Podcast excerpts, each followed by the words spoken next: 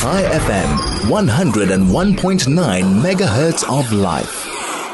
Where did Israel go wrong with the handling of the hostage situation? There are many questions being bandied about at the moment regarding the uh, hostage deal, the negotiations with Hamas, who should have said what, uh, who should have done what at this stage. We've arrived at such a point in time. That's just laying the basis of our next conversation. Joining us now, we have Sam Hyde, political researcher and writer based in Tel Aviv. Sam, uh, Sam, a very good afternoon to you. Thank you for joining us. Thank you for having me. Good to be back with you. No, great to have you on board, Sam, and thanks once again for taking the time to join us on the afternoon overdrive. So, Sam, as I've uh, outlined the basis of our conversation, we now at a, we find ourselves at a stage where everybody's asking questions. Who should have done this? Who should have done what? Who should have done that, et cetera, et cetera. From your perspective, given uh, Israel's history with hostage situations, where do you think Israel went wrong in this case? Well, look, I think I think what one can take into account is looking at the entire political policy leading up to October seventh, right. that, that has existed under under Bibi Netanyahu, mm-hmm. which has been a total misreading of who the enemy on the other side of the Gaza border really has been, thinking that it can be deterred through rational means, whether it's financial compensation or work permits, et cetera, et cetera. This kind of thought pattern, mm-hmm. oddly enough, continues post October seventh.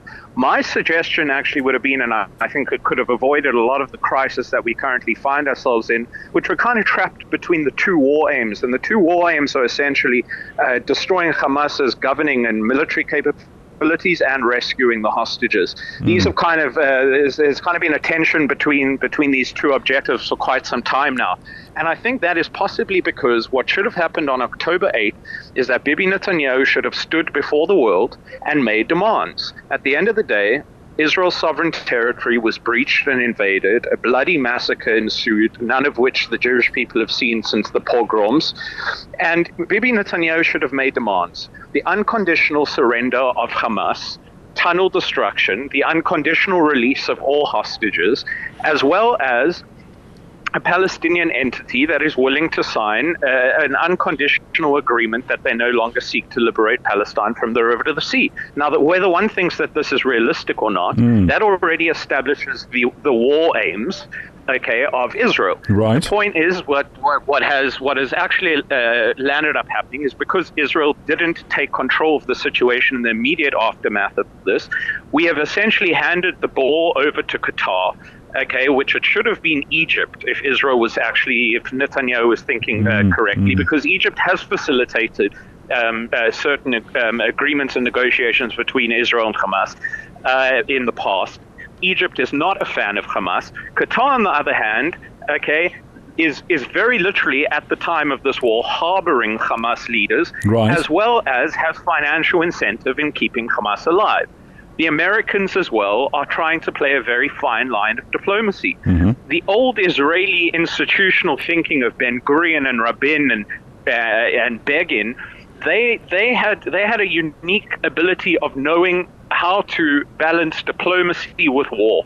They knew how to essentially, after after being threatened, put the ball back in the court of those doing the invading, of those doing of those seeking war, rather than continuously playing Uh, on the defense. Israel's found itself mm. continuously on the defense because it's allowed Qatar, the Americans, and Hamas essentially to dictate the terms continuously of how the hostage situation goes.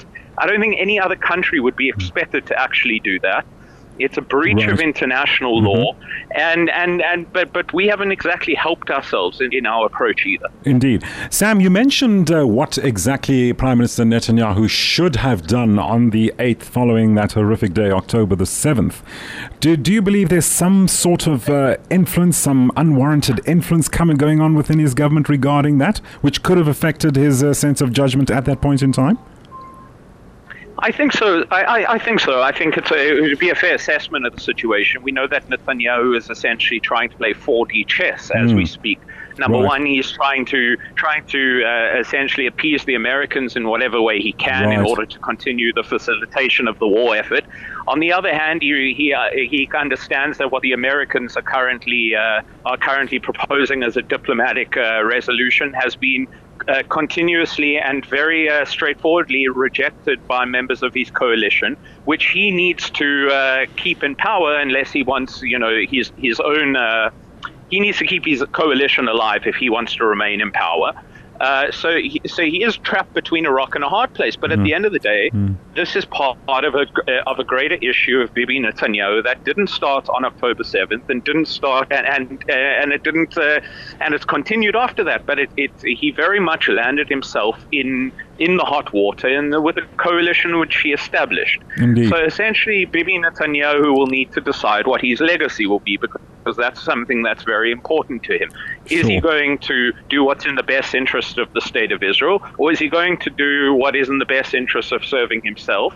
And and the best interest of the state of Israel doesn't always align with the best interests of the Americans, and it certainly doesn't align with the best interests of the Qataris or Hamas. So he's going to need to decide, is he an autonomous leader of the state of Israel, or is he uh, play, c- going to continuously play on the back foot, being pushed around between radical coalition members and the Americans? Indeed. Sam, and on the, on that note, um, can you sense uh, any any signs of uh, relationships fraying between the United States and uh, Western allies at this point in time with Israel? Yes, I think so. I mean, Blinken was here in the country yesterday, and he, he made some statements which were incredibly questionable. Uh, right. you, you know, certain things about Uh, the uh, the killing of Palestinian children, uh, et cetera, et cetera. I mean, look, one can have sympathy for the death of any human being in the world, okay? Right. But the, it was the it was the method and and, and the, the the approach in which he said he, he right. basically implied that there was indiscriminate killing of, of of Palestinian children. There's fraying here because Netanyahu has shown no willingness to engage in any sort of day after strategy, which is not, to be honest, in the best interests of the state of Israel or its people. There's one hundred fifty thousand people evacuated from their homes, which everyone continuously keeps forgetting, who need to know exactly what the reality of a post-war is going to look like. They right. need to know, are they going to be able to move back to their homes in the north and the south? And if they aren't, well, then it, it really doesn't matter if, if Israel completely destroys Hamas, because then the cause, okay, to in some capacity eradicate the state of Israel, wipe it off map, has Indeed. in some capacity worked, because you've shrunken the sovereign borders of the territory. Right. So there's a lot at play here, which Netanyahu just keeps pushing off essentially because he, he needs to keep his coalition mm. alive. But it's not serving the state, and it's not serving the relations with essentially our most important ally. Yeah. Sam, we're going to have to leave it there. Sam, thank you so much for joining us. Just, just to give us your, uh, well, certainly you gave a really thought-provoking background as to what do you think, where do you think uh, Israel went wrong with handling this hostage situation. Sam, always great to have you on the Afternoon Overdrive. Sam Hyde, political researcher and writer based in Tel Aviv. That question I put to Sam, where did Israel go wrong with the handling of the hostage situation, and how is it handling the hostage situation?